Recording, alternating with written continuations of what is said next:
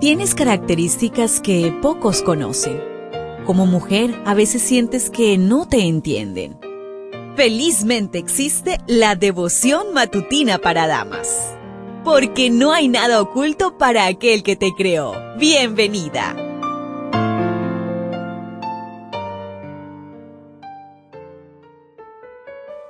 Gracias a nuestro Dios porque nos permitió pasar una buena noche y porque nos regala un nuevo día, una nueva oportunidad para mejorar nuestra relación con Él. Hoy la meditación trae por título Consecuencias de la irreverencia. Segunda de Samuel 6:9. Y temiendo David a Jehová aquel día dijo, ¿Cómo ha de venir a mí el arca de Jehová? El arca, símbolo de la presencia divina, era el tesoro más preciado de Israel. Después de 20 años guardada, venía de vuelta a Jerusalén. Para festejarlo, David invitó a 3.000 hombres del gobierno. El arca fue colocado en un carro nuevo y dos hombres guiaban el carro, Usa y Aio.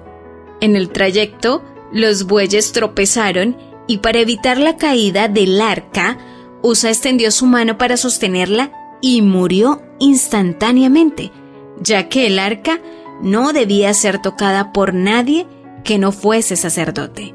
Esto lo puedes confirmar en números 4.15. ¿Fue este castigo exagerado, severo y desproporcionado?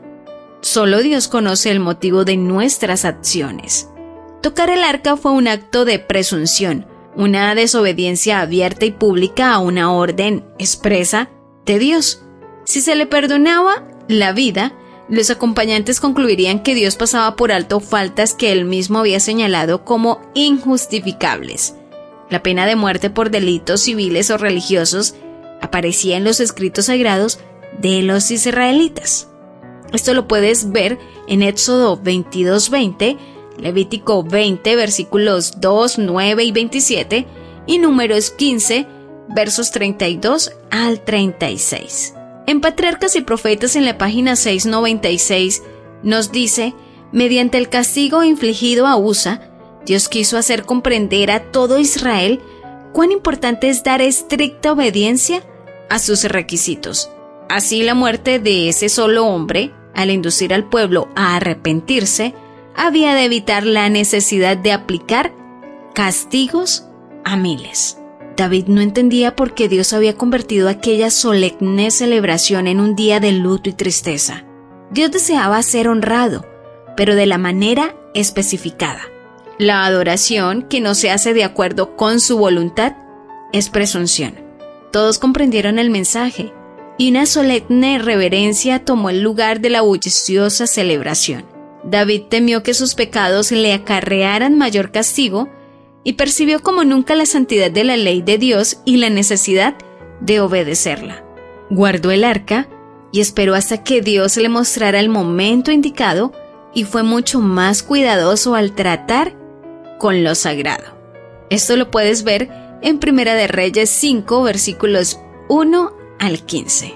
En Mensajes Selectos, tomo 2, en la página 364 dice, debería haber un conocimiento bien fundado acerca de la forma cómo acudir a Dios con reverencia, temor piadoso y amor devocional. Está aumentando la falta de reverencia hacia nuestro Hacedor y está creciendo la desconsideración por su grandeza y majestad. Haz un compromiso de reverencia ante Dios y su majestad. ¿Lo ves? ¿Te das cuenta? Tu creador tiene el manual perfecto de tu estructura femenina. La devoción matutina para damas vuelve mañana. Gracias a Canaan Seventh Day Adventist Church and DR Ministries.